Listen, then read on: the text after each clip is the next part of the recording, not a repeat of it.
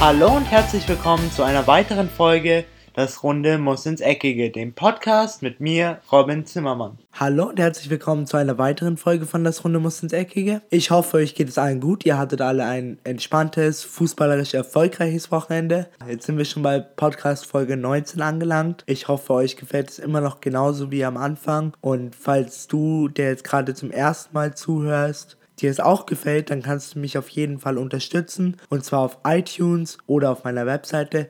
So, für Folge 19, da es ja wieder mal eine Montagsfolge ist, wird es heute wieder eine Wochenendzusammenfassung geben. Und zwar werden wir uns durch die Bundesliga, die Premier League, die Calcio A und schlussendlich noch die La Liga durchfräsen, uns jeweils ein Spiel genauer anschauen und dann werde ich noch kurz die anderen Ergebnisse zusammenfassen und nochmal kurz auf die Tabellensituation eingehen. Dann würde ich sagen, legen wir doch mal los und wir beginnen mit der Bundesliga. An diesem Wochenende in der Bundesliga gab es auf jeden Fall viele Top-Spiele, aber ich habe mir das, so wie ich finde, qualitativ hochwertigste Spiel rausgesucht. Und zwar war das das Topspiel an diesem Wochenende zwischen dem RB Leipzig und dem BVB. Insgesamt nahmen sich beide Mannschaften in beiden Hälften wirklich nicht viel. Jedoch hätte Leipzig auch in der ersten Halbzeit insbesondere durch die Person Marcel Sabitzer auf jeden Fall mehr als nur ein Tor rausholen können. Schlussendlich war das 1 zu 1, so war der Endstand, dann aber gerechtfertigt, da beide Mannschaften sich wirklich nicht viel genommen haben. Beide Mannschaften hatten so ungefähr die gleiche Anzahl von Chancen. Insgesamt fand ich, dass Leipzig doch den Sieg vielleicht etwas mehr verdient hätte, denn es kam mir so vor, als hätten sie ihn auch mehr gewollt. Es war ja auch vor dem Spiel die Situation so, dass der BVB nicht unbedingt diesen Sieg gebraucht hat. Für Leipzig wäre dieser Sieg doch wichtiger gewesen, denn sie hätten einen Sprung weiter nach oben machen können, weg von dem fünften Platz hin zu Platz 3. Aber naja, schlussendlich haben sich dann 1 zu 1 getrennt und zwar durch die Tore von Augustin in der 29. Minute, nachdem Schürle einen Einwurf nicht kontrollieren konnte und Cater dann den Gegenangriff eingeleitet hat, schön auf Augusta durchgesteckt und Augusta hat dann im Sinne eines Top-Stürmers vollendet. Aber diese Führung hielt dann auch nicht lang, denn in der 38. Minute konnte Marco Reus, nachdem er den Torwart von Leipzig Gulaschi umkurvt hatte, zum 1:1 ausgleichen. Die anderen Ergebnisse an diesem 25. Spieltag in der Bundesliga waren Gladbach gegen Bremen 2 zu 2, Frankfurt gewinnt gegen Hannover 1 zu 0. Zu Frankfurt will ich noch kurz sagen, das ist wirklich eine Mannschaft, die mich immer noch weiterhin überrascht und positiv überrascht, denn sie sind immer noch auf dem vierten Platz, halten sich da solide mit 42 Punkten, sind nur einen Punkt vom zweiten Platz entfernt von Schalke 04. Von daher echt Respekt an Nico Kovac, sein ganzes Trainerteam. Die haben aus dieser Frankfurter Mannschaft echt eine Top-Mannschaft in den letzten paar Jahren geformt und ich hoffe, dass es für die Frankfurter immer noch genauso weitergeht. Das nächste Spiel war der FC Augsburg. Die unterlagen zu Hause 0 zu 2 der TSG Hoffenheim. Schalke gewann ihr Spiel gegen Hertha BSC und nachdem Dortmund und Leipzig sich ja 1 zu 1 getrennt haben und somit jeder nur einen Punkt bekommen hat, konnte Schalke nach dem Motto, wenn sich zwei streiten, freut sich der dritte, hat Schalke die Situation ausgenutzt und konnte somit auf Platz 2 klettern.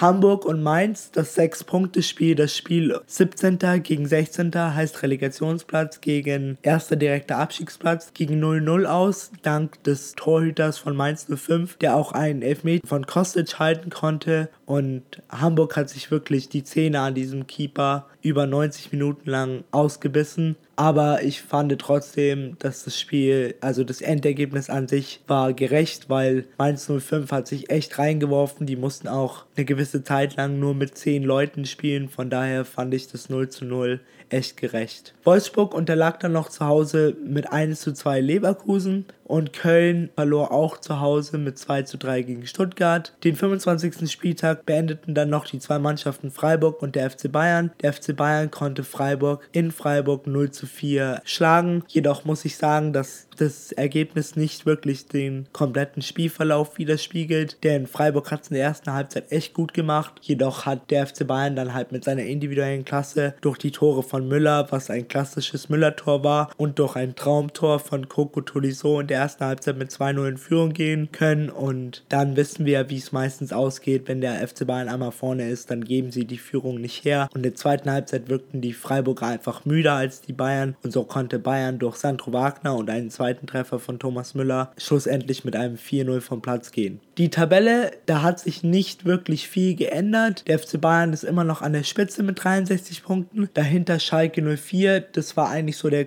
die konnten so am meisten profitieren an diesem Spieltag, denn die sind jetzt auf Platz 2 mit 340 Punkten. Dahinter haben wir Borussia Dortmund mit 42, Eintracht Frankfurt mit 42 und auf dem fünften und sechsten Platz sind noch Leverkusen mit 41 und Leipzig mit 39 Punkten. Was die untere Tabellenhälfte angeht, ist es auch immer noch relativ eng, denn zwischen dem 13. Platz Freiburg und dem 16. Platz Mainz 05 liegen nur vier Punkte. Heißt, so Mannschaften wie Werder Bremen, Freiburg oder auch Wolfsburg können sich alles andere als sicher fühlen aktuell, denn da kann sich noch viel ändern zum 17. und 18. Platz Hamburg und Köln. Da muss ich jetzt langsam sagen, selbst bei mir schwindet jetzt langsam der Glaube, dass die beiden es noch schaffen können, denn für Hamburg wäre dieser Sieg an diesem Spieltag gegen Mainz doch essentiell gewesen und nachdem Köln jetzt auch zu Hause 2 zu 3 gegen Stuttgart verloren hat, eines der Teams, von dem ich geglaubt hätte, dass sie die schlagen könnten und wo sie punkten könnten, glaube ich langsam, wird es echt eng und es lehnt schon an ein Wunder, wenn Köln und Hamburg das Ruder nochmal rumreißen könnten und nicht absteigen am Ende der Saison.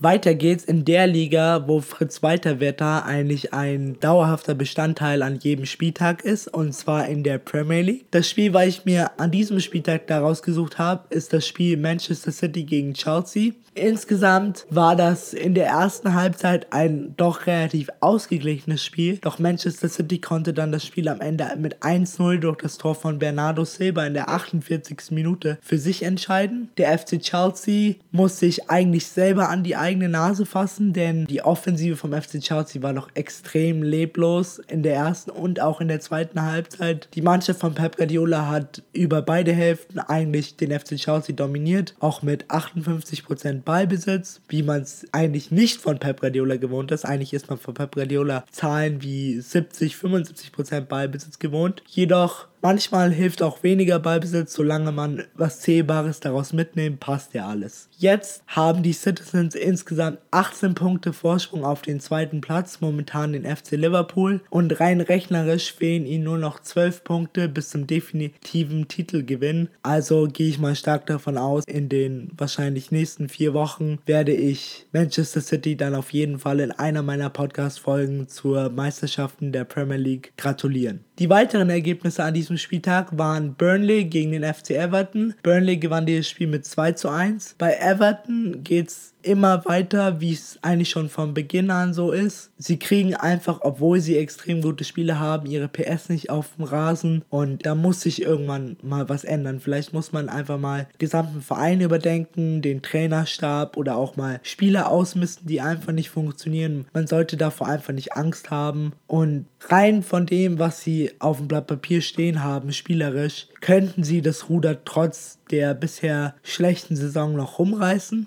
Das weitere Spiel war dann noch Leicester gegen Bournemouth. Das ging 1 zu 1 aus. Southampton gegen Stoke trennten sich beide 0 zu 0. Swansea landete ein Kantersieg mit 4 zu 1 gegen West Ham. Tottenham gewann gegen den deutschen Verein in England und das sage ich jetzt nur, weil Huddersfield viele, viele deutsche Spieler hat und auch einen deutschen Trainer. Tottenham gewann gegen die 2 zu 0. Watford gewann gegen den letzten Bromwich mit 1 zu 0 und die Mannschaft von Jürgen Klopp, die Tormaschine der Premier League, gewann mit 2 zu 0 gegen Newcastle. Und das letzte Spiel an dem Spieltag in der Premier League bestritten dann noch Brighton Hove Albion gegen Arsenal. Und Arsenal unterlag hier mal wieder mit 2 zu 1. Arsenal ist auch so eine Mannschaft aktuell, die müssen auch mal überdenken, was schief läuft. Und sie müssen auch irgendwann mal die Reißleine ziehen. Und mit Reißleine ziehen meine ich, dass sie sich wahrscheinlich jetzt bald mal nach einem neuen Trainer umschauen sollten, denn es wird, glaube ich, langsam Zeit, dass mal frischer Wind weht in dem Emirates Stadium. Was die Tabelle angeht, Manchester City thront an der Spitze mit 78 Punkten. Der zweite Platz wird von Jürgen Klopps Liverpool besetzt mit 60 Punkten. Dahinter Manchester United mit 59 Punkten. Tottenham ist auf dem vierten Platz mit 58 Punkten. Der FC Chelsea mit 53 Punkten. Und sechster Platz, noch nicht mal auf dem Europa League Platz, ist der FC Arsenal mit 45 Punkten. Genauso wie in der Bundesliga ist es auch in der Premier League, was die untere Tabellenhälfte angeht, relativ eng, denn zwischen dem 13. Platz Swansea und dem 19. Platz Stoke City liegen nur drei Punkte.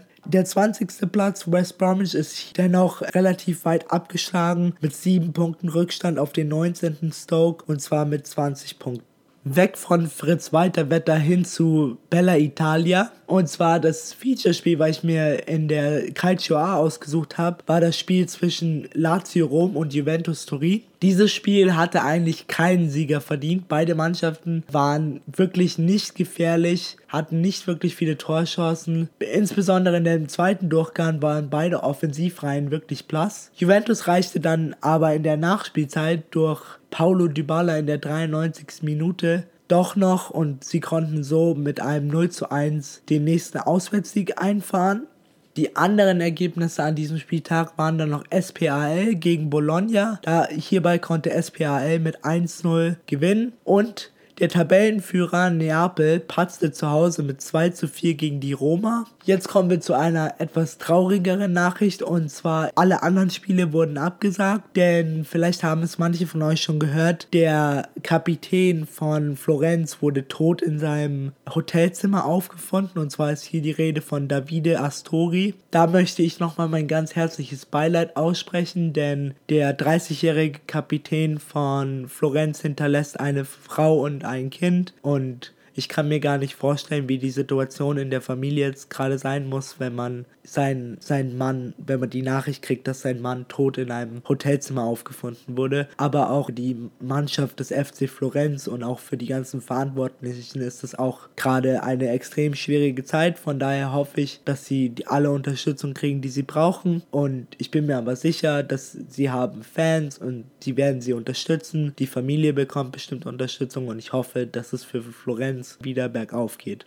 Die Tabelle Neapel ist trotz Niederlage noch mit 69 Punkten auf Platz 1, aber sollte die alte Dame ihr Nachholspiel gewinnen, können sie an Neapel vorbeiziehen. Sonst hat sich an der Tabelle nicht wirklich viel geändert, denn alle anderen Spiele wurden ja wie gesagt abgesagt.